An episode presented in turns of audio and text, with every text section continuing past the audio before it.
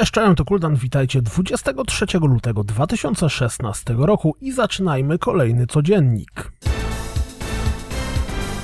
Z okazji premiery pojawił się zwiastun nowej miniserii od Telltale, The Walking Dead Michonne. Ze zwiastuna dowiedzieliśmy się, że Carmageddon Max Damage, dość średnio przyjęty na PC, zmierza również na PlayStation 4 i Xbox One. Gra ma się pojawić jakoś w połowie roku. Jeśli zastanawialiście się, czy mikropłatności w grach AAA są opłacalne, to fakt, że Halo 5 zarobiło w ten sposób ponad 1,5 miliona dolarów powinien dać wam odpowiedź. Broforce wygrało Vote to Play i będzie jedną z gier dostępnych w ramach marcowego PlayStation Plusa. Focus Home Interactive zapowiedziało, że pod koniec roku na konsolach i PC pojawi się kolejna część Farming Simulatora.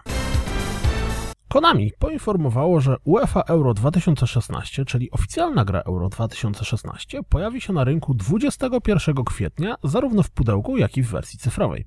Co ciekawe, wszyscy posiadacze PSA 2016 dostaną grę w ramach darmowego DLC już 24 marca. Miło.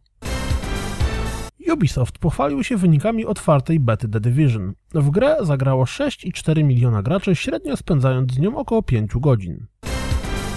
Jeśli z niecierpliwością oczekujecie na premierę Prison Architecta na PlayStation 4, to zapewne chętnie sprawdzicie wywiad z twórcami, w którym mówię o tej nadchodzącej wersji.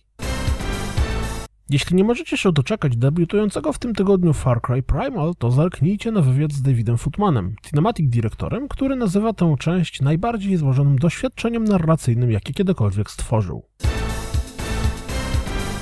To wszystko na dziś, jak zawsze. Dziękuję za słuchanie, jak zawsze zapraszam na www.rozgrywkapodcast.pl. Jeśli doceniacie moją pracę, wesprzyjcie mnie na Patronite i mam nadzieję słyszymy się jutro. Cześć!